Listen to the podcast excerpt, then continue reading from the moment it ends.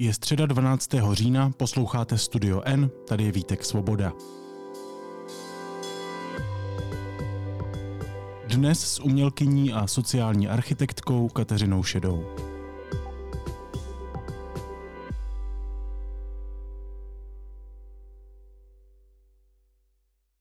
Vystudovala Akademii výtvarných umění v Praze, zaběhnuté formy umění od ní ale čekat úplně nemůžeme. Kateřina Šedá, která pozbírala řadu ocenění od ceny Jindřicha Chalupeckého přes Magnezii Literu až po Contemporary Art Society Award, přesunula českou vesnici do Londýna a Londýn do ní, přiměla svoji rodinu k hodnocení akademických prací nebo založila v malé české obci Nový svátek. Středobodem jejího umění je často lenošení, zážitek nebo teď třeba zlozvyk. Právě ty teď sbírá do velké sbírky zlozvyků. Hostkou Studia N je sociální architektka a umělkyně Kateřina Šedá. Dobrý den, Kateřino, vítejte. Dobrý den.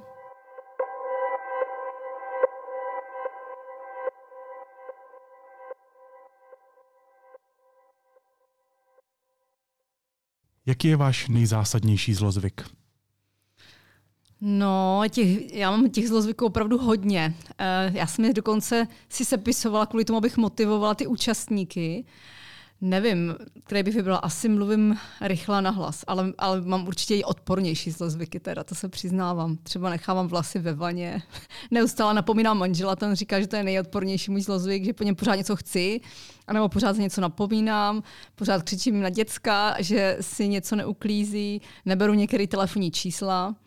A něk, pořád opakuju některé slova, píšu s chybama, maily, protože píšu rychle. Je toho opravdu hodně. To zní tak, jako že jste člověk. OK. Uh, bojujete s těmi zlozvyky? No moc ne, myslím si, že někteří, někteří si záměrně pěstují. On zlozvyk je samozřejmě úhel pohledu. Jo, to, že já uklízím, tak mně připadá, že je to dobrý, že jsou čistotná, že to zlozvyk není. Můj manžel říká, že to je odporný zlozvyk, že furt něco uklízím. Jo, že to, to vnímání toho zlozvyku uh, je v, v mým podání jako dost eh, široká kategorie. Není to jenom prostě nějaká závislost, kterou jsme chceme odnaučit, ale je to celá řada věcí, kterou si můžeme pěstovat, nebo jsme na ní hrdí a tak dál. Hmm. No, ptám se na to samozřejmě kvůli vašemu projektu Sbírka mm-hmm. zlozvyku eh, a říkám si přesně to, co jste teď popsala. Co je to vlastně zlozvyk? Eh, to jste si asi musela definovat předtím, než jste tu akci rozjela. Určitě jsem to musela si definovat. Jak už jsem řekla, je to pro mě činnost, která se opakuje a někomu uh, vlastně vadí. To znamená, buď vám vadí, anebo vám na někom vadí. Jo. To znamená, že to může být, jak už jsem řekla, i činnost, která vám připadá, že vůbec nechápete se za zlozvyk, ale někdo je z ní úplně hotový z té činnosti. Jo. A s tím se skutečně jako v tom terénu setkávám. Současně jsem to takhle musela jak pomenovat, protože veřejnost vnímá zlozvyk skutečně jenom jako kouření, kousání nechtů, pití kávy, málo spánku tím jsme zhruba tak skončili. Hmm. Vy v tomhle projektu, jenom abych to tedy hmm. řekl, sbíráte od lidí zlozvyky. Často je ten výsledek fakt vtipný. Třeba eh, se mi líbilo slivovice, piju, nebo eh, když mám v noci stres, olizuju zeď nebo manželku, to mě zaujalo, nebo furt piju mm-hmm. kafe, což jsem nepsal já, mohl jsem to psát, ale nepsal. Vy máte nějaký oblíbený, který tam na vás už vyskočil? No, těch jsou určitě stovky. No těch zlozvyků my jich máme zhruba, já bych řekla, tak 9 tisíc. Uh, oni na všechny jsou přepsaný, protože my je sbíráme jako v terénu. Určitě jakoby některý jsou teda opravdu jako bizarní. Jako chvilkama jsem si říkala, Eh, že to bude vypadat jako sbírka uchylek a ne jako sbírka zlozvyků. Ale já třeba, když sbírám na školách, tak se záměrně snažím vlastně ty děcka jako podnítit k tomu, aby těch zlozvyků přihlásili třeba 10 nebo 20. Protože člověk nejdřív přihlašuje takový ty jako známé věci a teprve, když je nucený vlastně jich napsat třeba 5-6, jak o sobě, tak o svém okolí nebo o českém národu, tak teprve začne přemýšlet. Takže určitě mezi moje oblíbené uh, zlozvyky patří takový zlozvyky, který uh, se týkají nějakého aktivismu trošku. Já to tak uh, říkám, já jsem to tak soukromně pomenovala. Uh, třeba jeden kluk uh, tam napsal z základní školy, že u nich na vesnici se nic neděje a proto, pro, proto vždycky, když má přijet autobus, tak on čekáte zastávce, když ten autobus přijede, tak on uteče. Jo, je tam jako spousta takových jako dětských věcí, které nás vůbec nenapadnou, že se dějou, ale ty dětské prostě jako vytvářejí sami. Ty mě teda přijdou úplně skvělý. A určitě jsou to ještě jako věci, o které nás ani nenapadne, že by mohly být zlozvykem, že to jsou normálně jako nějaký chování v rodině a těm dětskám to tak připadá. Děcka často píšou, že rodinný zlozvyk je třeba oslava, do které jakože jsou nuceni tam sedět, celý den se tam jako nudí, nebo tam jeden kluk napsal každou středovní své sestřenice. Jo, že vlastně nám to přijde, super, ale oni jsou vlastně žijí ve spoustě různých jako donucených jako situací, které jako nebaví. Potom mám určitě oblíbený zlozvyky, které se třeba týkají sexu nebo jídla. Určitě je moje oblíbená kategorie zlozvyků lidí třeba nad 80 let, protože myslím, že o nich mnoho věcí jako nevíme, jo? že ty lidi často odklidíme domů seniorů, případně s nimi moc nekomunikujeme. Nemáme ani pocit, že by žili nějakým vzrušujícím sexuálním životem a myslím si, že nás to jakoby překvapí, to, jakým způsobem uvažují. A ty zlozvyky k tomu přesně měly vést. Že člověk eh, se zamyslí nad svým životem, nad tím, co mu vadí, na sobě, na, svých, na svém okolí a myslím si, že zlozvyky jsou do určité míry taková terapie. Aniž nás to napadne teda. Celá ta akce se koná k dvoustému výročí narození Gregora Johana Mendla. To mi hmm. přijde zábavný a pro vás příznačný dívat se na věci takhle jako nečekaným hmm. pohledem. Jak sbíráním zlozvyků vlastně vzpomínáme na Mendla? No já jsem dostala vlastně loni nabídku od ředitele Mendel Festivalu, protože právě, jak jste řekl správně, Gregor Johann Mendel slaví letos výročí. Jestli bych nenašla nějaký projekt, který by tu osobnost nějakým způsobem představil široké veřejnosti, ale skutečně široké. To znamená lidem v hospodách, lidem dětskám na základní škole. Já jsem si udělala průzkum a na základce jsem zjistila, že si eh, řada děcek myslí, že to bylo prostě herec, youtuber, fotbalista a tak dále. Takže to povědomí teda přišlo fakt hodně špatný, přestože jsem z Brna. A hledala jsem vlastně jakým způsobem se s tou genetikou setkáme v běžném životě. To, co prostě rezonuje s každým z nás. A, a vlastně mi došlo, že ty zlozvyky jsou taková nejčastější věc, že neustále slyšíme, pokud to máš, to jsem nás neviděl, kde jsi to vzal, tohle jsi určitě nezdědil. Současně se ví všeobecně, že Gregor Johann Mendel byl silný kuřák. Zůstalo po něm několik propálených ubrusů a bylo tam jakoby chlupy od psů a to není jako tajemství. Já jsem si říkal, že to je docela dobrý most, jak vlastně tu osobnost představit veřejnosti. To za prvé. A za druhé jsem si ještě říkala, že všichni vlastně tu osobnost oslavují tím, že rekapitulují to, jak byl dobrý a, a co všechno dokázal. A já jsem si říkala, že vlastně je zajímavý, že o něm nic moc nevíme. Že ta osobnost zas tak podle mě známá jako není. A že by mě daleko zajímalo zkoumat ten český národ. Proč, proč vlastně ho jako neobdivujeme, nebo proč tolik lidí ho jako nezná. Takže jsem se spíš pustila na, na to opačným způsobem, že jsem zkoumám ten český národ a proč takové je vůči tomu Mendlovi a současně jakoby to děláme přes ty zlozvyky, které jemu jsou logicky vlastní. Hmm. Vy jste říkala, že máte kolem 9 tisíc zlozvyků aktuálně. Já jsem si říkal, že je hezký, že ono je to sice často legrace, ale pořád ti lidi se vám jaksi odhalí. Mně přišlo vlastně hezký, že tolik lidí se vám odhalí a jak jste hmm. teďka popisovala, že přes ty unikátní zlozvyky, které nejsou kouřím, ale jsou nějak specifický, nahlídneme do těch světů, do těch různých světů, těch dětí, starších mm-hmm. osob, lidí, kteří jsou třeba chudší, lidí, kteří jsou šťastní a tak dále. To mi přijde na tom hrozně hezký. Odhalení. Mm-hmm, určitě. A taky to bylo z začátku dost těžký. Já jsem vůbec nevěděla, jestli to bude fungovat. Takže jsem jako to ještě uh, nešlo se vůbec do těch škol dostat. Začínala ještě končila ta epidemie. A my jsme šli do pár škol, já jsem měla takovou první verzi dotazníku a ptala jsem se opačným způsobem, než jako napište svůj zlozvyk, ptala jsem se, máte nějaký zlozvyk, na který jste pišní? Oni vůbec nechápali, na co se ptám, protože mě pocit, že zlozvyk je jenom něco, co je odporného.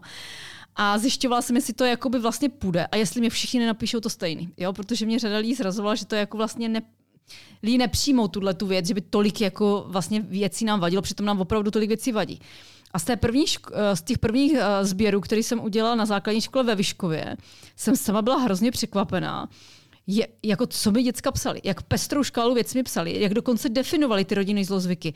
Jedna, si pamatuju, uh, uh, holka v, ve čtvrté třídě napsala, je rodinný zlozvyk, že se jejich rodina ráda hádá a že tatínek hádku vždycky začíná, maminka vždycky křičí, babička odchází z místnosti Ona se stačí, eh, snaží zastavit tu hádku a, ka- a popsala každý z těch členů, jakou má v té hádce jakoby roli. A mně to přišlo fakt jako hrozně zajímavý, proto jsem původní, ten můj původní návrh, že lidi budou hlásit jenom můj zlozvyk, rozšířil o kategorii rodinný zlozvyk, zlozvyk někoho jiného a nakonec teda ještě asi po dvou měsících tomu při, přibyl národní zlozvyk, který jsem původně taky neměla v plánu, ale všimla jsem si, že té kategorie zlozvyk někoho jiného lidi hlásí jako obecný zlozvyky. Češi tykají Větnamcům.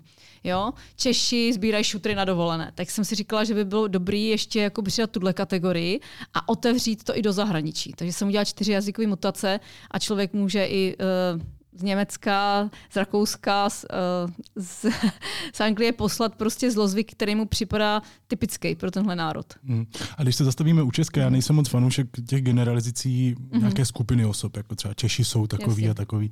Uh, většinou to neplatí a je to jenom hodně zjednodušující. Mm-hmm. Ale Dá se už teď říct, jaké Čechy a Češky nejčastěji trápí nebo, nebo netrápí zlozvyky? Jako co jste si z toho doteď odnesla? Jako co, co, hmm. Je tam nějaký styčný bod nebo nějaká linka? Hmm. No je, já ještě jsem pořád v těch sběrech. Jo. Ještě jako, já jsem ještě nedošla k tomu, a to bude ještě hodně práce, kdy se tím vším jakoby musím probrat. Můj záměr je kontaktovat. Samozřejmě některý držitel těch zlozvyků, vytvořit tu Mendlovou tabulku zlozvyků. To je ta druhá fáze té klasifikace. A já jsem do ní ještě nedošla. Takže to znám jenom jakoby povrchně z těch sběrů. Samozřejmě, ne, ono je to těžké. Ono, já bych, ono by se ře, dalo říct, že nejčastější zlozvyky jsou, že nosíme bílé ponožky, ale ono to tak není. On, ono to je prostě to kliše nejčastější, který lidi hlásí. Jo, takže ono je to trochu jako nebezpečný si říct, že tohle jsou ty nejčastější. Já myslím, že to jsou spíš ty, které lidi nejdřív napadají. Jo, takže to, to je, já jsem trošku opatrná tady v tomhle. Já, jak jste uvedl s, s Eh, že nemáte na to generalizování. Já jsem vlastně na tom dost, dost podobně, ale jako všimla jsem si toho, toho že uh, potřebuje teprve, když se na internetu jako objeví nějaká jako speciální věc, tak lidi se začnou jako bránit. Já to nedělám vůbec, jo? to znamená, oni se jako proti tomu vymezují, že napíšu uh, národní zlozvyk tykání Větnamcům a všichni tam začnou mě hejtovat, že to po mně nedělá, že kde jsem to vzala. To není jako prostě můj názor, jo? to je prostě nějaký povědomí, nějakého určitého člověka subjektivní pocit, že má pocit, že tohle se nejčastěji děje v České republice.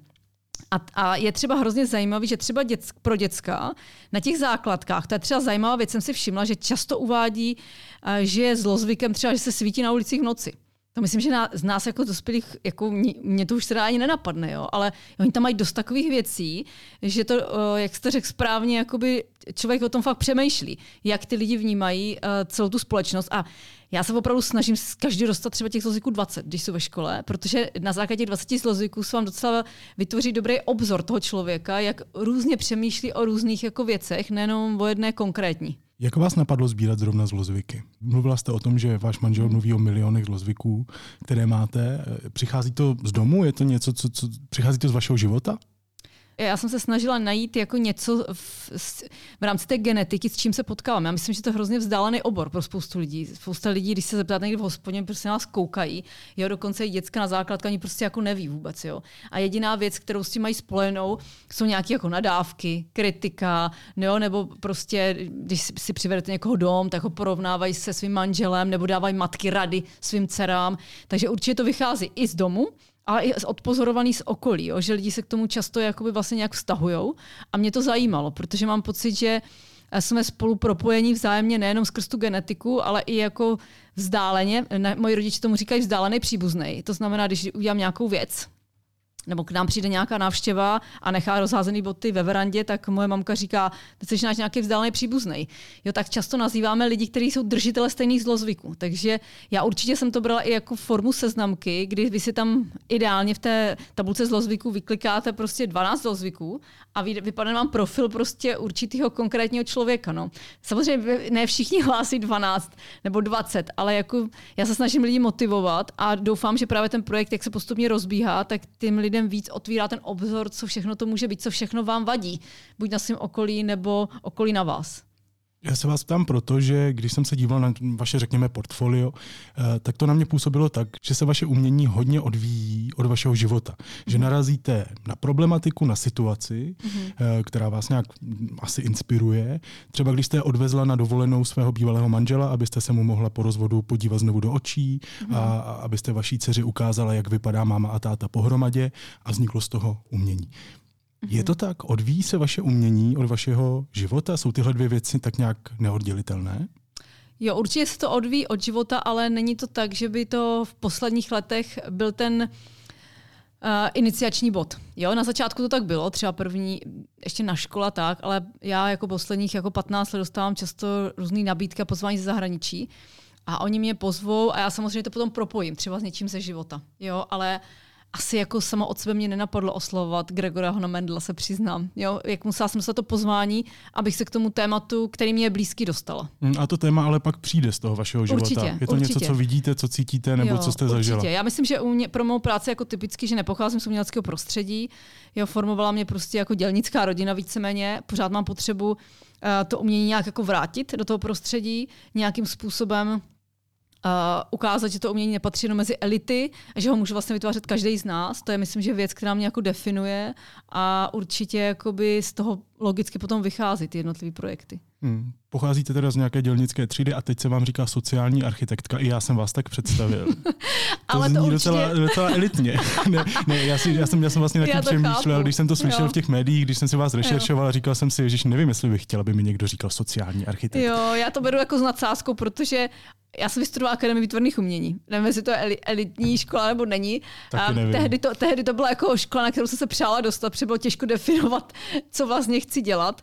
Ale uh, myslím si, že ono to ty účastníky těch mých věcí moc netrápí. Jo? Mě to většinou trápí novináře, že oni furt spekulují, jak by mě představili, co by tam napsali toho medailonu.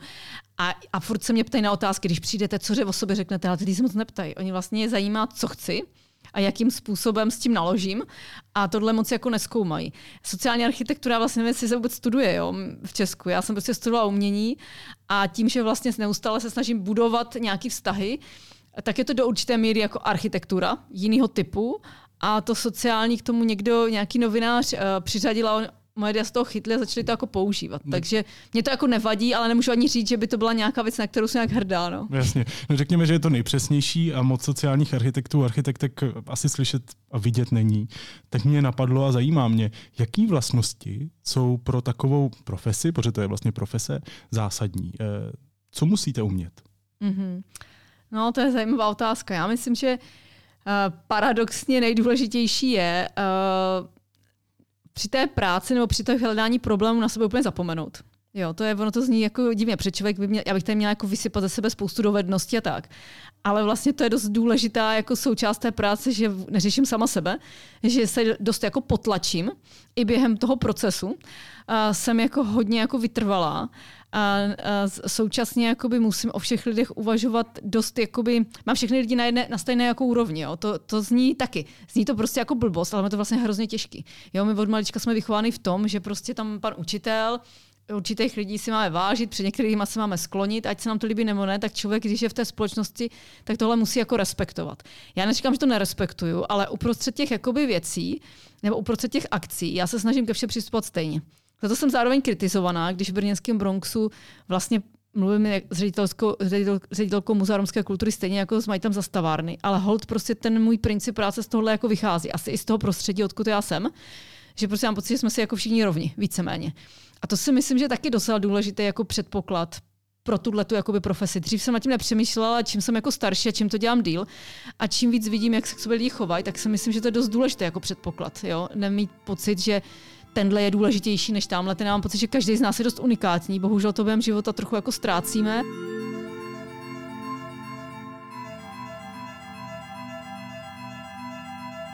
Máme pocit, že jsme se zařadili mezi nějakou jako skupinu, už to za to jako nestojí. Já mám furt pocit, že i ten člověk, o kterém si myslím, že je úplně poslední na konci toho řetězu, stejně jako moje babička, kdy si dokáže vlastně vytvořit nějaký neuvěřitelný dílo, ale potřebuje nějaké jakoby práce s tím člověkem. No.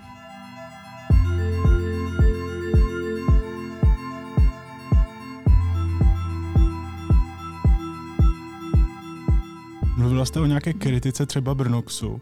Zaznamenáváte nějakou kritiku svojí práce? Protože ono vlastně, vy, mm. pro mě je vlastně hrozně zajímavý to, že vy nejste malířka, vy nejste, nevím, songwriterka, nejste někdo, kdo si piluje nějaký svůj um, který se někde naučil, možná na ně má nějaký talent a kritici si sednou, podívají se a řeknou, tak tento zahrál líp, nebo tohle je věrnější realitě, nebo naopak tohle je mhm. nápaditější abstrakce. Vy jste někdo, kdo si tady jede to svoje. A, tak mě zajímá, jak tu kritiku vnímáte, protože ona se tam, tam se těžko srovnává, tam ta kritika těžko vychází z nějakého srovnání. Mm-hmm, no to jste řekl dobře, no. Ono samozřejmě, jako já myslím, že té kritiky je více než, než té pochvaly, jo, protože já se s ním denně setkám logicky v tom terénu. Pracuji s lidmi, kteří se mnou spolupracovat logicky jako často nechcou, takže jako já to beru jako už jako přirozenou součást práce. Pokud jako myslí, míříte na tu odbornou kritiku, tak pořád v zahraničí jsou kurátoři kteří o tom jakoby píšou a zařazují to mezi sociálně participativní projekty. Takže se k to, k tomu nějak, samozřejmě nějak jako vyjadřují. Ale to pemzum těch lidí, který to kritizují, je samozřejmě dost široký. Teď se můžeme bavit, jako, co to je zač. Když doma seniorů vytvořit nějaký ty projektu, tak může kurátor o tom napsat, jestli to byla dobrá myšlenka a povedla se ta instalace, protože já tam zároveň dělám nějak třeba sochařskou instalaci. Potom se k tomu vyjádří ředitel domova seniorů, jestli jako je zklamaný nebo není zklamaný, jestli to aktivizoval seniory, potom se k tomu vyjádří ty samotní seniori, jestli je vůbec smysl takovouhle věc dělat a jestli to je pro ně umění nebo není umění. Potom se vyjádří rodiny těch seniorů, jestli oni do toho chcou investovat. Takže tam je jako hodně jakoby bodu. Já si myslím, že v tom je to zajímavější, já, já si na tom jako trvám, než jako uh, to úplně, nechci tomu říkat klasické umění, ale než jako věci v galeriích, já mám pocit, že tam chodí pořád ta stejná omezená skupina lidí a moc lidí to vlastně nezajímá. Já jsem z toho byla dost frustrovaná na akademii, že jsem měla pocit, že to je jakoby pro nějakou elitu vymezená věc a vlastně ta veřejnost tam jako nechodí. Jo. Takže jsem se rozhodla tehdy, že budu chodit teda já za tou veřejností. Jo. A, a tohle to jako sleduju. Takže to pole je hrozně jako široký. A e, myslím si, že ta odborná kritika, já jako odbornou kritiku potom vnímám i názor ředitelky domova seniorů. I přesto, že samozřejmě to není umění, není v kategorii umění, tak pro mě to je vlastně docela důležitý. Pokud zadání bylo, že mám přivést seniory do, na zahradu a tam s nimi nějak pracovat a oni tam opravdu tráví daleko víc času, a ona mě za to kritizuje, mám pocit, že se mi to nepovedlo. Sice to může být super umění, ale mě se to nepovedlo. Případně se mě to jako povedlo, mám z toho radost stejnou, jako když mi kurátor řekne, že to je dobrá instalace. Rozhodně ta kritika nebo ta pochvala u mě nestojí výš nebo níž. To si myslím, že taky jako dost velký rozdíl. Jo? Že myslím si, že řada umělců tohle má jako kritika odborná a kritika amatérská třeba. Hmm. Já to mám taky dost jako podobně. Jo? Neříkám, že úplně všem přiklám stejnou váhu, ale je to pro mě jako důležité, jak to čte ten majitel té zastávárny, ten Brnox Jo, a jak to čte prostě odborník. Já se tím jako zabývám. Taky mě napadlo, že tím, že nejde mm. právě o songwriting nebo o nějaké klasičtější umění, že to je o dost osobnější a osobitější disciplína, protože mm. středobodem je vaše hlava, váš nápad a taky vaše činnost. Vás konkrétně jediné. Mohl by to, co děláte vy, tak jak to děláte vy, dělat někdo jiný? No to, ne, to, to nevím, no.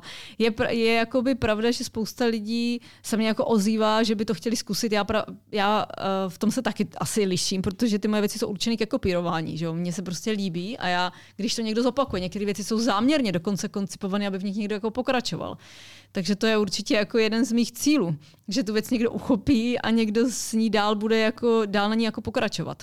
Takže v těch lidech chcete něco probudit. A co je to, co v nich chcete probudit? No, těch věcí je určitě víc. Jo. E, není to jedna jediná věc. Určitě já pracuji v těch všech projektech s nějakou pasivitou té společnosti. To je jedna z těch věcí. Jo. Já mám pocit, že je, to je úplně nejhorší věc, která existuje. A nemyslím jenom v České republice, ale obecně, ať se to týká vašeho okolí nebo vás jako osobně.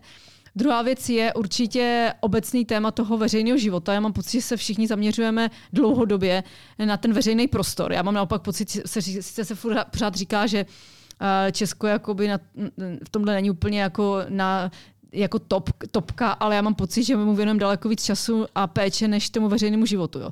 A mě se poslední roky skutečně jako, já jsem svým způsobem trochu předběhla dobu, protože já jsem to říkala už před 25 rokama, že prostě, když opravíte náměstí, tak to furt neznamená, že tam budou ty lidi chodit. A ono se to fakt ukázalo, jo, že mě zavolají lidi z kulturáku, že mají opravdu kulturák, ale nic nového se tam neděje. Jo, vy postavíte nový domov seniorů a těm seniorům se stýská úplně stejně jako v tom starém.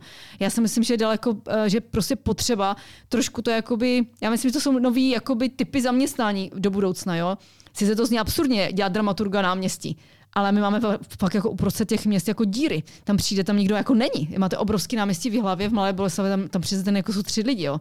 A teď se jako ptáme, kde ty lidi jsou. Ty města se mě často ptají, nebo chcete dělat nějaký projekt, ani nikdo není na tom náměstí. Jo?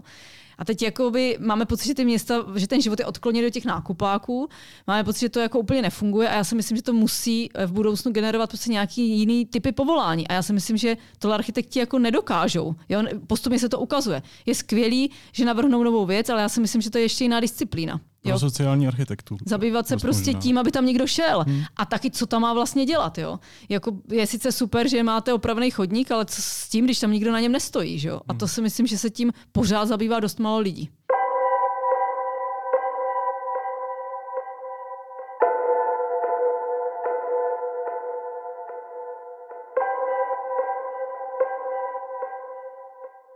Mluvili jsme o tom, že chcete něco probouzet v lidech, nebo probouzíte jednoduše. Eh, tím pádem vaše projekty nejčastěji zahrnují práci s lidmi. Třeba od nevidím do nevidím jste přijela do Bedřichovic, vesnice u Brna, moc pěkné, ve které jste založila nový obecní svátek, dala mu datum 3. září, a pokusila se tak, aspoň tak to chápu já, probudit to místo jako komunitu. Eh, v brněnském Bronxu jste zase sbírala myšlenky místní, chodila mezi ně, mluvila s nimi. Vaše projekty zahrnují jakousi intervenci. Eh, zasahujete do prostoru cizích lidí, což může být dost ošemetné. Eh, mhm. Musíte tedy umět, klidně v pozitivním slova smyslu, manipulovat s lidmi, to nevím, já jsem totiž, já, stejně jako s těma zlozvykama, já mám pocit, že v Česku je to slovo manipulace vnímaný jenom negativně. Jo, že když to někdo použije, tak to vždycky použije negativně v tom smyslu, že jsem lidi přesvědčila a oni se účastní něčeho a nerozumí tomu. Jo, což já prostě uh, nedělám, nikdy.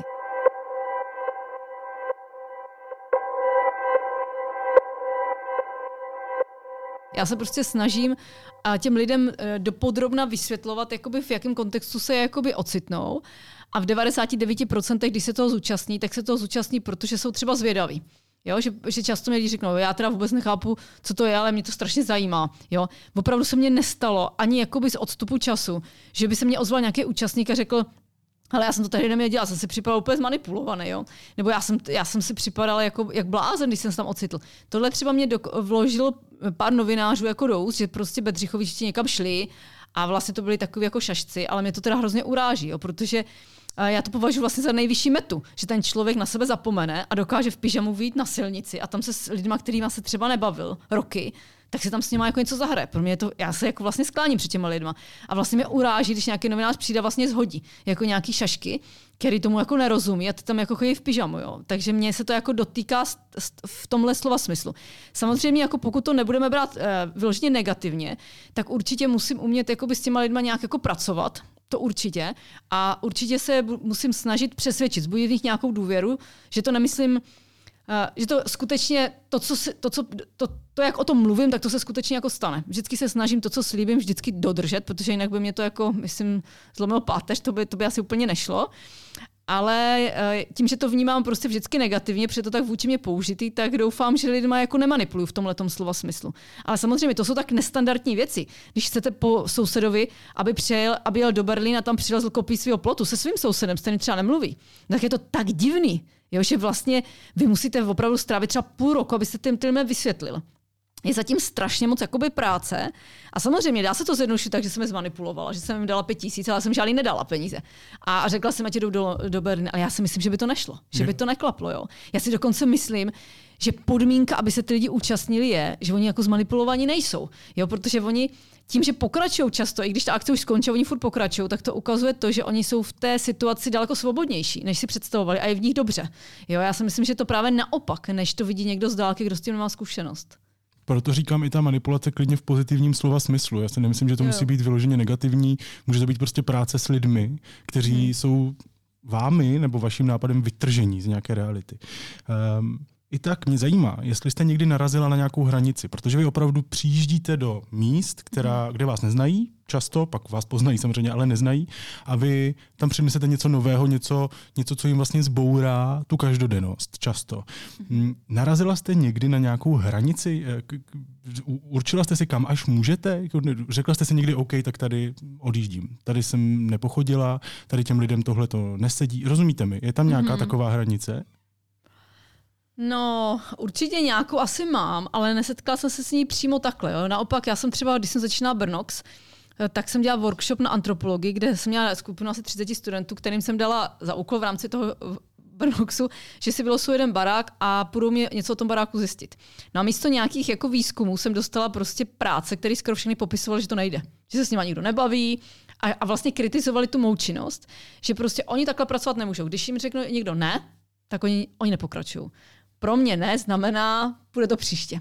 Jo, což je asi jako ta hranice třeba, za kterou jako nejde řada jakoby odborníků ani sociologů. Pro mě prostě, když mi řeknete, já s váma jako mluvit nebudu, tak já to samozřejmě respektuju, že ho nevytáhnu jako nůž. Hmm. Ale, ale zkusím jako se zeptat souseda, jdu naproti, nebo zkusím vás zapojit do nějaké akce, že třeba, a to se mě opravdu stalo mnohokrát, že řeknete, já jsem změnil názor, má to blbost není, nebo zkusím vám ukázat nějaké jako věci, rozhodně se jako nevzdávám, jo. To znamená, že určitě mám jako tu hranici posunutou, dál, než, eh, než, nechci říct normální lidi, ale než třeba i odborníci, kteří pracují jako s lidma. To se jako přiznám. Vychází to i z těch mých předchozích činností, nebo z předchozích projektů, kdy jsem zjistila, že ten největší prostě uh, protivník, nebo ten největší jako naštvaný, naštvaný člověk uh, je nakonec největší jako nadšenec těch projektů. Takže to má jako smysl, tuhle tu jako cestu podniknout. Ale určitě jako uh, hranici mám nějakou, jako, nechci říct morální, ale takovou uh, určitě třeba bych se nesnaž, lidem bych nelhala. Kdybych věděla, že to prostě nejde, že to nefunguje, tak bych jim jako nelhala. To prostě, to by myslím, že by mě zlomilo vás taky, ale um, asi se mně jako nestalo, ne, že by ty projekty všechny měly tak skvělé myšlenky, to ne, ale když to nejde, tak já to jakoby předefinovávám, jo? že prostě vidím, že to jako nejde, tak tam zůstanu ne rok, ale pět dokud to nepůjde. Jo, že, že, že já se úplně nevzdávám, no, se přiznám, protože mi to trvá docela dlouho, než ty věci jako vymyslím, i když to tak na první pohled nevypadá a řada lidí si dokonce myslí, že to jsou nápady. Jo. Já žádný nápady moc nemám. Já většinou na to přijdu jako tím, že různé věci zkoumám a když už na to teda přijdu uh, a trvá to dlouho a ověřím si, ten, že ten princip je funkční, tak se ho takhle lehce jako nevzdávám. Jo. Mám pocit, že ty překážky uh, jsem nucená jako překonat a neberu to tak, že tohle je nějaká hranice, za kterou já jako nejdu. A většinou se mě to teda, uh, většinou se to osvědčilo, že, že jsem jakoby to podnikla, no.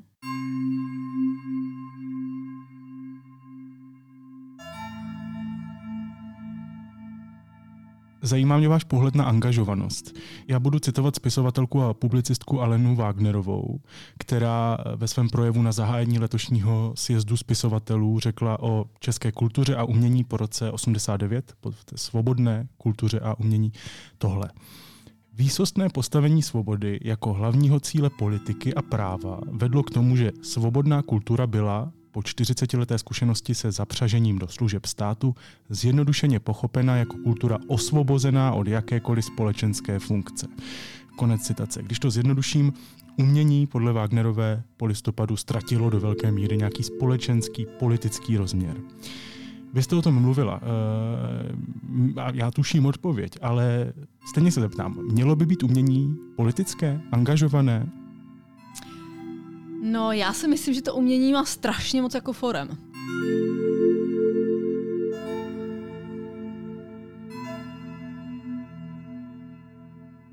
Jo, já bych to rozhodně ne, tak jako negeneralizovala. Já si myslím, já mám hrozně ráda, já jsem studovala vlastně jako grafiku na Akademii umění. Já si myslím, že jsou autoři, Stejně jako s běžcama. Jeden běžec běží maraton a druhý je na krátkou trať. Jo. Já si myslím, že jsou jako autoři, kteří jsou celý život zavřený v ateliéru a vytvoří eh, vlastně angažovanější věci, než někdo, kdo tady neustále jako na ulici eh, něco dělá. Nechci říkat nic konkrétního. Jo. Myslím si, že to že je strašně moc různých jakoby forem. Ale myslím si, že určitě pro tu společnost zdraví, když má i tuhle tu jakoby část, která je jakoby angažovaná. Ta angažovanost u nás mám pocit, že je hodně jakoby vnímaná politicky, že to musí prostě vždycky trochu souviset jak s nějakou politikou nebo něčím, co se odehrává v centrech měst. Je teda pravda, že moc toho, co dělám já, jako nevidím. Je od angažovanost tohohle typu. Jo? Já tomu říkám a ten způsob práce, jak mají svědci Jehovovi, že prostě jdu barák od baráku, to je prostě strašně náročné, nikdo to nedělá. Jo? Takže myslím, že ta angažovanost může být spoustu jako forem. To je vlastně to, že se vyjadřujete nějak k tomu okolí a já to nedělám jako skrz úplně názor, ale třeba přes uh, nějaký způsob toho, snažím se lidi učit, aby viděli věci kolem sebe. To je furt součást jako vizuálního umění. Mám pocit, že pořád pracuji jako s, s uměním a že to, že něco vidíte a jste schopen to jakoby definovat, co to je, analyzovat, to je pro mě výtvarné umění. A myslím si, že to teda jakoby děcka na základce vůbec neučíme. Pořád jako jsme v kategorii nějakých dekorací, pořád oni tam něco vystřihují. Nic proti vystřihování, jo, ale mi tam teda dost jako chybí. A chybilo mi to vždycky na základce, že nejdou ven a tam prostě nestojí na náměstí a řeknou si, proč tenhle barák je tak natřený tohle příšernou barvou. Já si myslím, že je potřeba ty děcka ovlivňovat, že oni sami můžou vlastně to okolí dost změnit. I tím, že jako natřou blbě barák. A to si myslím, že jakoby moc eh, nechápe se ještě ani na těch základkách, jo? že můžeme takhle pracovat s těma dětskama, že ovlivňujeme to, jak se potom ty lidi chovají v tom veřejném prostoru. To, jak se postaví na zastávce, že někde vedle někoho hulí, to, že prostě eh, jaký si koupí auto, kde s tím autem stojí, to všechno souvisí s tím. Já myslím, že to není nutně vnímaný jako prioritně, jako, že to je angažovaná věc, ale je to jako i nějaká nauka o dívání se. Pro mě to furt v kategorii jako umění. Samozřejmě, že to má jako náznaky angažovanosti, ale pro mě je to furt toho, že vidím sám sebe v té společnosti, tu svou roli a snažím se to učit ostatním. Mě to teda jakoby strašně chybí v tom vzdělávání. A i nejenom na základce, chybí mi to na celém tom vzdělávacím systému, i na střední škole, kde jsem taky vlastně uh, na šuřce měla do určité míry, nechci říct, to je skvělá škola, ale mě to tam taky chybělo. Přišlo mi to vlastně konzervativní, to vzdělávání. A na té akademii jsem taky viděla jako vlastně málo momentů, kdybych se mohla spojit s tím, co se děje za branama té školy. Jo, buď to byla nějaká jenom umělecká intervence, ale to, že bych měla být jako vlastně vzdělávána taky v tom, jakou já jako hraju roli a co já můžu jako vlastně ty ostatní naučit, kromě toho, že teda namalu obraz na zeď, v tom myslím, že nejsme moc jako vzdělávaní. A to si myslím, že je jako jeden z úkolů vlastně lidí, kteří to vizuální umění studují. Protože když to studuju, tak logicky vidím v té společnosti věci, které vy si běžně nevšimnete. Nemusí to být nutně nějaká abstrakce, kterou ně, něčím namaluju, ale vidím prostě spoustu jako věcí. Jo? Když dejme tomu architekt vidí, že když se zboře, zboře tenhle plot, tak to náměstí vypadá líp. Já takové věci vidím ve společnosti, třeba ve vztazích. Jo? Myslím si, že je to podstatný eh, nebejt jenom schovaný a jenom sem něco jako šudlat, že to je docela důležitý tuhle činnost začlenit třeba do toho vzdělávání, i do toho, že člověk dělá nějaké jakoby, přednášky. Ne každému je to příjemný, ale eh, pokud je angažovanost vnímaná jako toto, tak si myslím, že to je dost podstatná součást. No.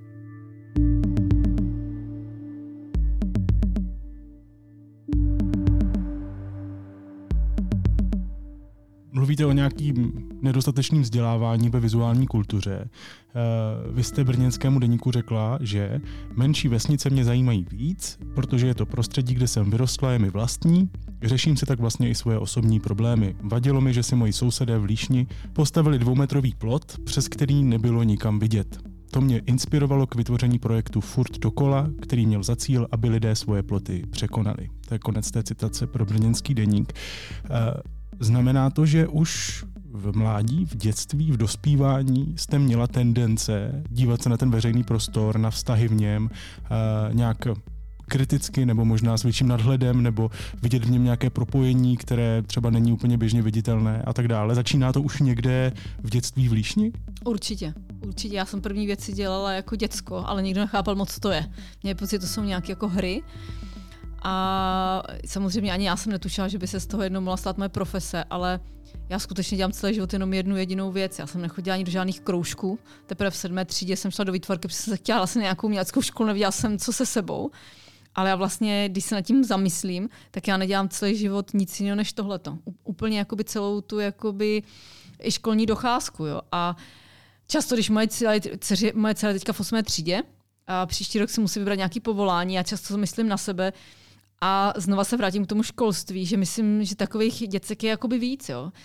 Že, že neví prostě co za sebou a mám pocit, že mají málo podpory, jo. že vlastně nevíme, jaký zaměstnání budeme potřebovat za 10, 20 let. To narážím zrovna na to náměstí prázdný. Myslím si, že málo jakoby i ty malé děcka nasloucháme. Já to vidím v těch zlozvicích, jo? že mám pocit, že to nějak jako je ta společnost, to tak asi možná bylo vždycky. Ale mě to jakoby čím dál víc vadí. Máme pocit, že oni nám nemají co radit, že musíme poradit my jim. Přitom myslím, že oni vidí ten svět vlastně úplně jako jinak a myslím si, že bychom měli daleko víc naslouchat a uh, k tomu, co chcou vlastně dělat. Dneska ta doba je nastavená k tomu, že vy si můžete opravdu vymyslet tu svou vlastní činnost. Vy si můžete vymyslet svůj vlastní obor. Těch problémů je kolem sebe jako spousta. A to, že nejsou přesně definovaný někde na radnici, to je jako, jako druhá věc. A já to vidím v zahraničí, že a tohle je vysoce hodnocený, že ty děcka si sami najdou své obory. V Česku je spíš srážíme, máme pocit, že by se někam měli jako zařadit, anebo říkáme, to nezvládneš, to nedokážeš, to je moc složitý, jako ne, necítím ani během těch 20 let posledních, že by se to nějak jako radikálně pohnulo. Jo, že bychom děcka fakt motivovali vytvořit svůj vlastní obor, překročit ty kritéria, nenaplňovat je a třeba nějak zasáhnout do veřejného prostoru. E, to vaše projekty fakt často dělají. Zasahují do veřejného prostoru, rozbíjí nějaký životní stereotyp, e, narušují pořádek. Je tohle váš cíl? Něco trošku rozbít, narušit? Cílu je určitě víc. E, člověk, jako aby něco narušil, tak musí ty lidi vytrhnout z toho, co běžně dělají. Zároveň nesmí vytrhnout tak, aby se úplně naštvali. To se mi párkrát taky podařilo, ale není to úplně můj záměr. A, a určitě bych chtěla, aby si během té věci samotné buď uviděli sami sebe, nebo jako tu situaci, to místo vlastně v nějakém jiném světle tak, aby změnili to své chování. Samozřejmě někdy k tomu potřebujete daleko víc let, aby se to postupně jako uh, rozšířilo. zároveň se snažím těma svýma věcma ukázat, a to si myslím, že ještě jako důležitější, že úplně každý z nás, bez ohledu na vzdělání, na věk, na postavení, může ty věci jako změnit. To si myslím, že taky jakoby není moc zakodovaný v té naší společnosti. Já jsem se s tím setkávala během celého jako dětství později, kdy uh, mě lidi jako říkali, to nepůjde, na to nemáš, musíš mít pro ně peníze a tak dál. Myslím si, že těch věcí můžete jako změnit strašně moc. A já furt doufám, že jinak než příkladem to neukážete. Jo, že i teďka se setkám s tím, že říkají, když mi třeba volají, že by něco jako chtěli a jak to mají udělat, tak řeknu, no to by to lehčit, ty už jsi známa a to vůbec takhle nefunguje. V zahraničí mě nikdo nezná a dělám to taky jako na nějakém místě. Ale určitě jeden z těch jako motivů, když se ptáte, co je cílem, je určitě i ten příklad. Jo, jakože si najednou děcka na té vesnici, když nám když vezmu do Londýna, si kladu otázku, co to dělá, jako čeho to jsou součástí, co tohle je jako za, za, za povolání. Jak je možné, že jsme odjeli do Londýna a najednou tam se začali bavit, uh, zdravit sousedí, kteří se jako neznali. Jo, že to je jakoby podle mě strašně důležité vytrhnout ty lidi z, z toho stereotypu. Najednou jsou v Londýně překvapení, jak to obec je velká, přitom v ní žijou celý život. Jo, a to si myslím, že je důležitý, ten jakoby příklad. Nemyslím, že bych byla lepší, Kristepane, to určitě ne, to jsem spíš horší, ale, ale v tom smyslu, že to můžete dělat jinak, než vám velí ty pravidla a že si můžete tu cestu najít úplně jinou, eh, než znáte z toho okolí. Vy jste mimo jiné dala lidem pracovní smlouvy na nic nedělání, dejme tomu na žití, eh, dostávali peníze za život, hodinovou mzdu. V tomhle ale fakt čtu nějakou kritiku systému nebo nějakých nezdravých principů v něm. Určitě, tak jakoby, a vy jste zrovna vytrhli jeden ze svátků v Bedřichovicích. Já jsem tam pět let budovala jako svátek a snažila jsem se pracovat s tím, že to je typická obec, kde obyvatele odjedou za prací, a vlastně daleko větší pravděpodobnost přes den mají potkat se v tom městě, než na té vesnici. A já jsem přemýšlela o tom, jakým způsobem udělat, aby oni mohli do té práce odjet, ale zároveň zůstali v té vesnici. Takže jsem se snažila to koncipovat tak, aby oni byli na dvou místech v jeden čas. První ročník jsme odjeli do Londýna a ten druhý byl neustále na mě tlak, abych ten Londýn vrátila zpátky do Bedřichovic, ale to už prostě moc nešlo. Tak jsem přemýšlela, jak vrátit město uh, do Bedřichovic a vymyslela jsem, uh, tím, že to byl svátek, že ze svátku udělám pracovní místo a navídla jsem jim uh, takovou pracovní pozici, zaměstnanec jako projektu od nevidím do nevidím a oni mi za úkol celý den nic nedělat, ale každou hodinu si za to chodit pro výplatu, kterou jsem stanovila podle nejnižší mzdy v České republice. A určitě jsem jako tím eh, kritizovala jak, eh, jak to, že prostě lidi od nevidím do nevidím pracují, pořád se vymlouvají všichni, že nemají čas, včetně mě. Jo, a vlastně toho času na to jakoby setkávání mají strašně málo. A já jsem to samozřejmě tím, že oni si každou hodinu chodili pro ty peníze, tak velmi rychle pochopili, že než si vystojí tu frontu, tak už stojí na další na další, jakoby, hmm. protože v okamžiku, kdy jste si pro ty peníze nevyzvedli, oni vám propadli. Takže v podstatě celý den jste stali ve frontě společně a tím jste spolu trávili ten čas. Takže, a samozřejmě oni se všichni pobavili a tak, ale určitě v tom je jakoby podprahově v těch jednotlivých věcech jako kritika. To určitě, jakoby toho, co vlastně žijeme. A lidi v tom často ani nejsou spokojení, ale nevím moc úplně, jak, jak s tím, jako, jak to změnit.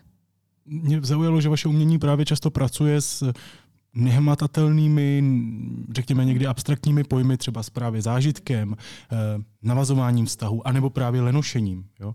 Eh, právě to lenošení, nic nedělání, žití jsem v těch projektech viděl často to je prostě trošku vzpourané. Tomu systému, který po, nám, po nás prostě pořád chce nějakou aktivitu, chce po nás nějaký výsledek, nějaký produkt našeho mm-hmm. života. To je, nebo je, možná, možná to jo, jo, zjednodušeně. Určitě, určitě ale... to tak je, určitě tak je. Já se snažím lidi přimět k aktivitě, to máte ale jiné typy, jaký jiného typu, ne jako produktivitě. Jo.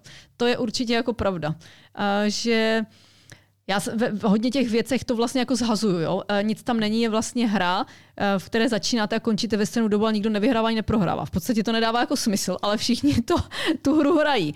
E, v Los Altos Silicon Valley jsem vlastně dělala Guinnessovu, vlastně něco jako Guinnessovu knihu rekordu o tom místě, Los Altos World Records, kde vlastně soutěžili ty nejlepší z nejlepších a já jsem si všimla, že nikdo vlastně nechce soutěžit, protože si všichni myslí, že jsou ty nejlepší. Takže když jsou na jednom místě nej, nej, ty nejlepší z nejlepších, tak logicky jsou všichni průměrní. Takže já jako často jako pracuju a s tím letím v Bedřichovicích třetí nebo čtvrtý svátek bylo soutěž v chytání lelku, kdy vlastně vyhrával ten, který skončil na třetím místě a tím dokázal, že dokáže lelkovat i v lelkování.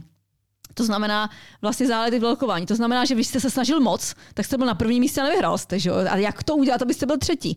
Jo, samozřejmě, že to je jakoby do určité míry jako parodie na celou tu jako šaškárnu, v které žijeme. To já se přiznávám, že jo, ale dělám to takovou jako věci, aby to zároveň lidi jako bavilo. Hmm. A co nám brání v lenošení? Co jste zjistila při těch svých projektech? Co nám brání v tom žít ten absurdní život v té opravdové absurditě? On absurdní je. Tak eh, co, co, co je ta překážka?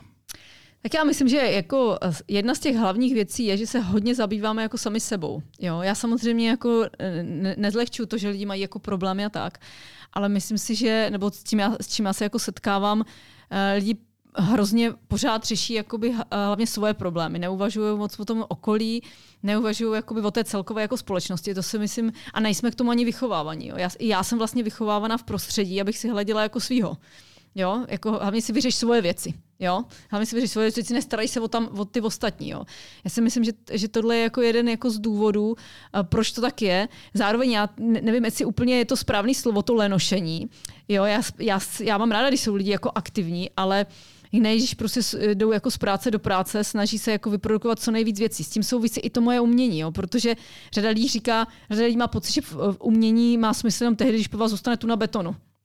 Jo, ale já si myslím, že to je jako i do budoucna velká otázka té ekologie a tak dál, co po nás má vlastně jako zůstat. Jo? Každý nás produkuje jako hromady odpadků.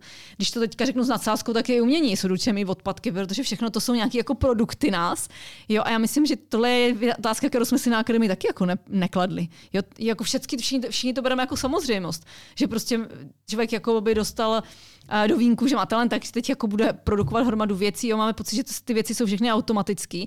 Lidi nemají potřebu, lidi, mají, lidi chtějí vlastně jistoty. To si myslím, že je jedna z těch důležitých věcí. A ta moje jakoby profese má tu výhodu, že já pořád jako ty věci znejistuju i sama u sebe, takže doufám si říct, že jsem pořád trochu jako čerstva. Jo, někoho by to asi vedlo k frustraci, ale já jakoby pořád i spochybnuju ty své věci a snažím se to tak jakoby jet tě, u, i, u, i u těch lidí, který, s kterými pracuju. Takže je to může jako vy, vylekat, jo, ale myslím si, že v okamžiku, kdy na to přistoupíte, tak eh, ten život se ubývá trochu, ubírá trochu jiným směrem. Myslím si, že v Česku strašně lpíme na tom, a souvisí to asi ještě s minulým režimem, eh, že to, co jste si naplánoval, tak by to mělo být. Jo? V zahraničí prostě lidi jsou schopní se eh, za půl roku odstěhovat a vůbec to neplánovali. A neberou to jako životní tragédii. Jo, my máme prostě potřebu, uh, máme pocit, že ten šťastný život spočívá v tom, že máme ty jako jistoty. Jo. Já samozřejmě je skvělý, když máte dobrý zázemí a rodinu, to já určitě nespochybnuju, ale současně jako je potřeba jako každý den to předefinovat trošku, jakoby ten život, jak to jako funguje, co se změnilo. Myslím si, že i poslouchat ne ty starý a moudrý, ale poslouchat i ty mladý. Mě to jako trochu děsí, ta mladá generace uh, mých dětí, ale zároveň jako nemůžu si říct, oni jsou jako hloupí. Stejně jako říkali i moji prarodiče, že až budeš starší, tak pochopíš. To si myslím, že takhle to dělat jako nemůžeme. Já, já jako vidím, jak moje dcera vlastně netrpělivá, jak prostě není ochotná vůbec na nic čekat. My jsme si museli na všechno počkat, jo. Všechno chce hned. Já si myslím, že je potřeba jako i s tím pracovat a přemýšlet, jako kam, kam se to jako ubírá a nějak ty děcka jakoby uh, nějak se od nich nechat inspirovat. Ono to zní sice divně, protože my bychom jako měli hlavně učit, ale mi to přijde docela dobrý, jako ten úhel otočit a učit se jako naopak.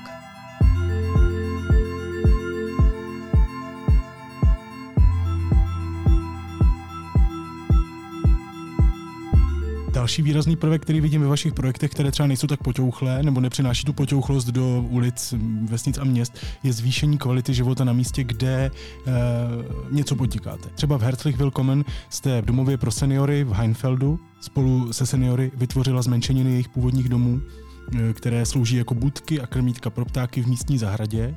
A zajímá mě, jestli je vaším cílem zkvalitnění života lidí a jestli tohle může umění vlastně udělat, zkvalitnit život. Mm-hmm. Určitě, já si dokonce myslím, že to je role toho jako umění. Jo, že, že i když nám to může připadat málo, že někomu vysí obraz na stěně, tak já věřím, že mu může jako zásadně jako ovlivnit jeho život.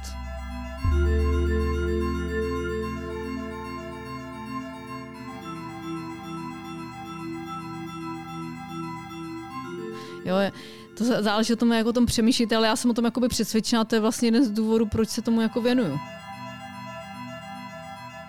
Samozřejmě to, co se týká toho domova senior, tak to je vyloženě věc, která je přímo jako dělaná proto, aby eh, těm lidem to ten život proměnilo. Mně šlo o to, aby ten senior skutečně se o tu zmenšení toho svého domu, eh, což byly ty krmítka, znova měl možnost starat, jak se o to staral celý život. Předtím kolem domu zametal a teďka jako tam vymetá nějaký eh, semena z toho domečku a je to znova ta stejná jakoby aktivita. Současně jsem chtěla, aby ty rodiny, které se těma seniorama přijdou, tak ty děti se často nudí, tak měly nějaký společný jako téma.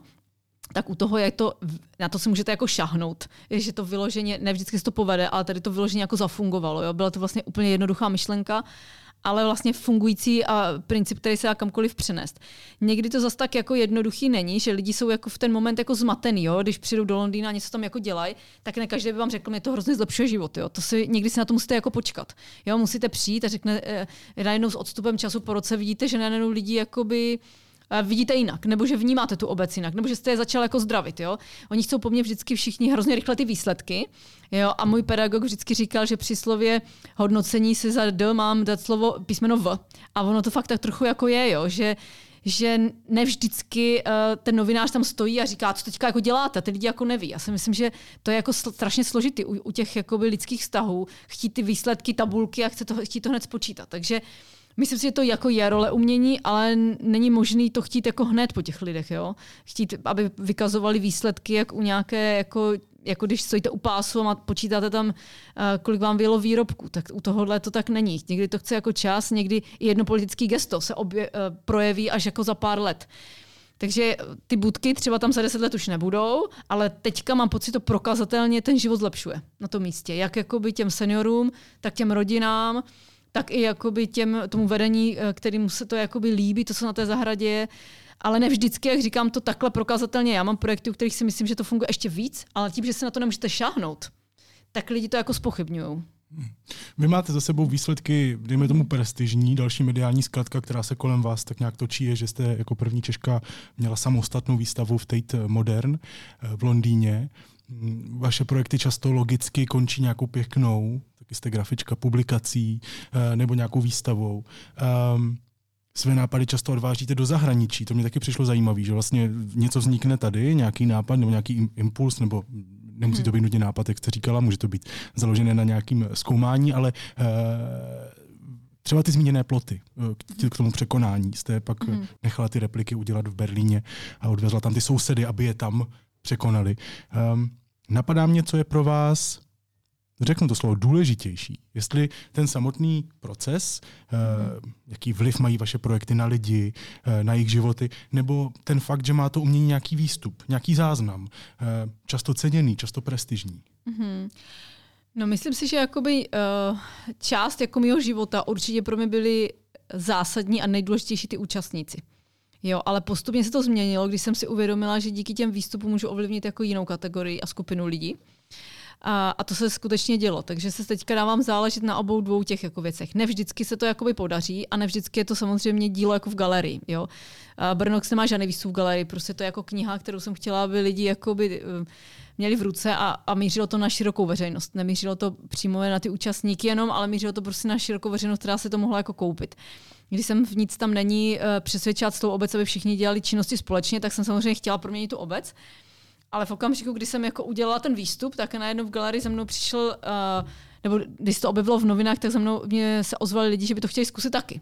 Bez toho výstupu oni by se to třeba nedozvěděli vůbec. Jo? Takže to zase slouží nějaké jiné skupině lidí. Záleží na tom samozřejmě, jak ten výstup má vypadat. Ne vždycky ty nejsilnější momenty se dají prostě reprodukovat. To tak prostě u takovéhohle typu činnosti je.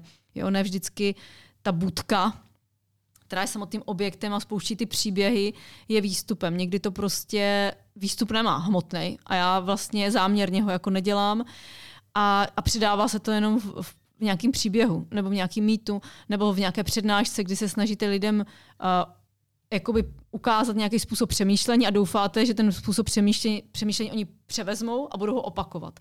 Nebo v Silicon Valley, že tu soutěž budou v ní pokračovat, že budou opakovat. Takže to může být různý. Teďka ve Švýcarsku dělám nový komunitní rádio, takže doufám, že si ho převezmou a budou v něm jako pokračovat. A taky to není úplně výstup, na který byste měl pocit, že si můžete úplně šáhnout v galerii. No. A budete mít za sebou jednou tisíce odkazů. To nevím.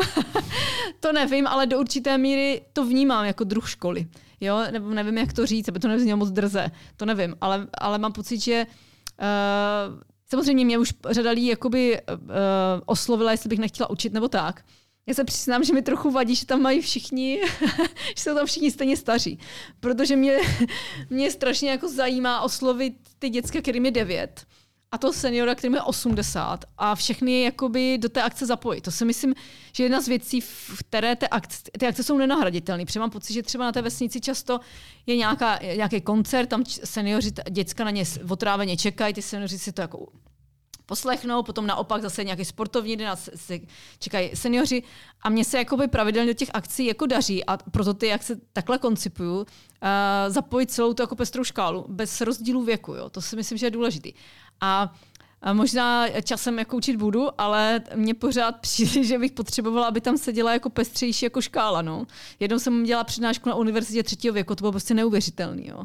Je, jako to má pod, po, někteří mají možná pocit, že to nemá cenu, a, ale mně to přišlo fakt neuvěřitelný. Takže bych si ideálně představovala školu, která je jakoby vlastně dost široká, kde přijde senior s dítětem a oni se tam učí spolu, než jako, že máme jenom skupinu studentů. No. Hmm. Moje babička prošla všechny eh, obory, které se dají studovat na univerzitách třetího věku v Brně a rozhodně to není zbytečné. Je to, Fakt je to super. No. Hmm, miluje to. Takže... No, je to bylo, já, jsem, já jsem ještě neviděla nikdy takhle připravený studenty. Jo, tolik poznámek, prostě já jsem z toho byla úplně fascinovaná. Jo? Já vždycky ty studenti tak jako to odfláknou, něco si připraví, jo, ale oni byli neuvěřitelně připravení. Kladli mě normálně jako fakt otázky, jako vy, ale vy jste se připravili, já jsem z toho byla, já jsem potom přišla doma a říkala jsem manželovi, ty já už budu přednášet jenom na univerzitách třetího věku. Jo, i, i ten zájem, jako jo, potom uh, po přednášce přišli mi vystříhaný z novin, výstřižky a ptali, no podtrhaný věci, na které se ptali, jo. Bylo to, bylo, bylo to fakt neuvěřitelný, no, se přiznám.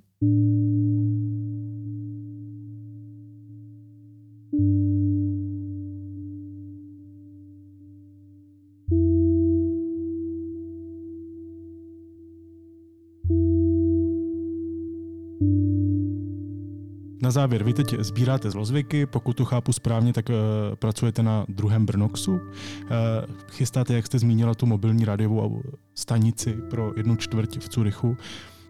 Jakkoliv je tohle všechno společensky zásadní, napadá mě, že vedle nás zuří válka. A nemáte tendenci, tuhle skutečnost, něco tak strašně drastického, taky nějak zpracovat nebo um, nějaký promítnout do svého umění, možná i ten přesah války k nám, do té české společnosti? Ne, to určitě mám tendenci reflektovat. Oni ty věci, o kterých jsem mluvil, eh, se vlastně jako řeší třeba už tři roky. Tím, že byla epidemie a covid, tak se jako posunuli. Určitě jakoby, asi bych neměla tendenci vymýšlet některé projekty v tuhle dobu. Ale ono, u tohle typu jakoby práce je to tak, někdy to je výsledek soutěže třeba, který čeká dva roky a vy, vy, vy ho musíte prostě v určitém roce jako udělat. Ale určitě to je téma, s kterým já jakoby pracuju. Nemyslím jenom v rámci jako zlozvyku, to určitě ne, ale já jsem vlastně na Ukrajině dělala projekt. Dělali jsme největší skupinu žádost o vizum do České republiky. A už tehdy to bylo vlastně jako dost třaskavý jako projekt. Eh, nakonec jsme ty eh, vlastně obyvatelé Slavutyči do, eh, do, do Brna přivezli a je to furt pro mě jakoby dost velký téma. Jo, nejenom kvůli tomu, že tam je teďka válka, ale obecně jako to téma uh, vlastně těch Ukrajinců jako třeba v České republice. Mě to dlouhodobě jako zajímá. Jeden z těch výstupů byla vlastně ukrajinská souda v českém stylu, kde jsem se snažila jakoby vlastně te, tu veře, ty Ukrajince te v Česku představit jako součást té naší jakoby kultury. Takže určitě na to jakoby chci, chci nějak zareagovat ale, ale určitě já vždycky každý ten projekt potřebuje nějaký jakoby svůj čas. Jo, to znamená, já úplně jako jsem se necítila, já jsem se v určitý moment cítila spíš uh, potřebu, než se k tomu vyjadřovat umělecky, tak jsem měla potřebu se k tomu vyjadřovat prakticky. Když jsem třeba něco donesla do Vesny v Brně, ale tehdy mi oslovil Jan Pres, ředitel uh, Moravské galerie, která poskytla jakoby přízemí právě jako vesně, která vlastně nabízela věci uh, vlastně uprchlíkům a tak. A chtěla bych tam vytvořila nějaký jakoby participativní projekt s nima. A bylo to prostě těžké, jo, protože ty první měsíce se neustále ty potřeby jakoby měnily. A my jsme vlastně, já jsem nevěděla, jaký formát použít, jo.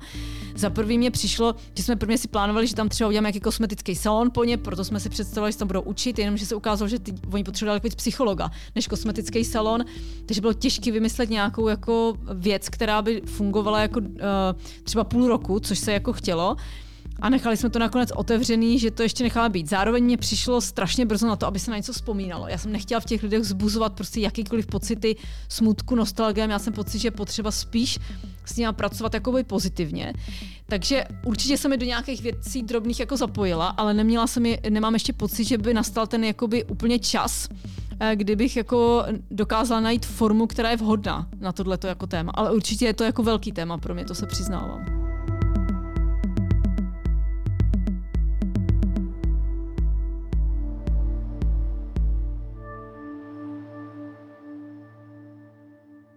Hostkou studia N byla umělkyně a sociální architektka Kateřina Šedá. Kateřino, děkuji vám, mějte se hezky, nashledanou. Děkuji za pozvání, nashledanou.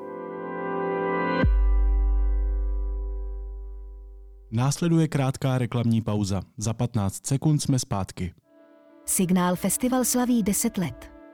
15 uměleckých instalací, videomappingy, site-specific instalace, diskuze a výstavy. Signál Festival v Praze od 13. do 16. října. A teď už jsou na řadě zprávy, které by vás dneska neměly minout. Ruské raketové útoky od pondělí zasáhly asi 30% ukrajinské energetické infrastruktury, řekl to ukrajinský ministr energetiky Herman Haluščenko a dodal, že je to poprvé od začátku ruské invaze v zemi, co se Moskva dramaticky zaměřila na energetickou infrastrukturu. Polsko včera večer zaznamenalo únik z potrubí v ropovodu Družba. Příčiny úniku zatím nejsou známé. Hnutí ANO stále drží silnou pozici a v září by vyhrálo sněmovní volby. Jeho volební potenciál ale není o moc vyšší, než kolik by získalo hlasů. Volební model Medianu také sleduje výrazný pokles SPD. Smrt 16-leté demonstrantky rozdmíchala další vlnu iránských protirežimních protestů. Při těch už bylo údajně zabito přes 180 lidí, z toho 19 dětí. Iránské demonstrace vstupují do čtvrtého týdne. Co se v tamnějších ulicích děje, popisujeme v textu na deník NCZ a v nedožitých 97 letech zemřela herečka Angela Lansbury, představitelka mimo jiné Jessica Fletcher v kultovním americkém seriálu To je vražda napsala. Oznámila to její rodina.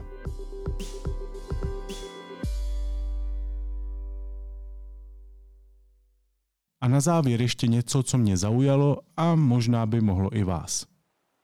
Nemůžete usnout? Já taky ne, většinou.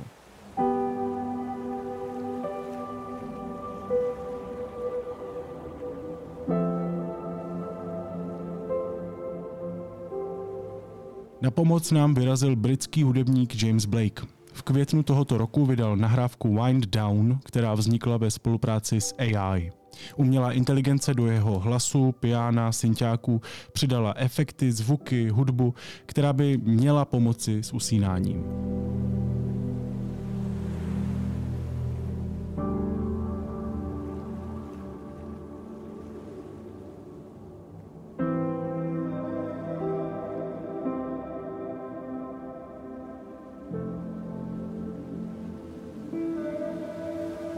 Výsledek je krásný, nevím, jestli u něj usnete, ale za zkoušku to stojí. Já jsem si nedávno tohle album pustil jako kulisu ke čtení a fungovalo to perfektně. James Blake, Wind Down, to je můj dnešní tip.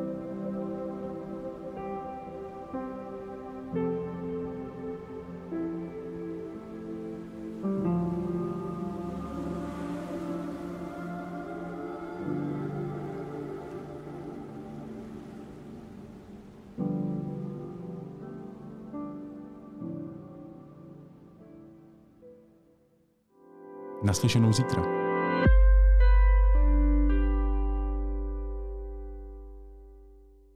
Kupka, Preisler, Fila, Kubišta.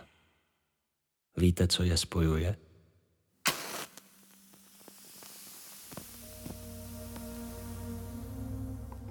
Odložili paletu a štětec a zobrazili se na svých autoportrétech v kroužcích dýmu. Přijďte do veletržního paláce na stejnojmenou výstavu Národní galerie Praha.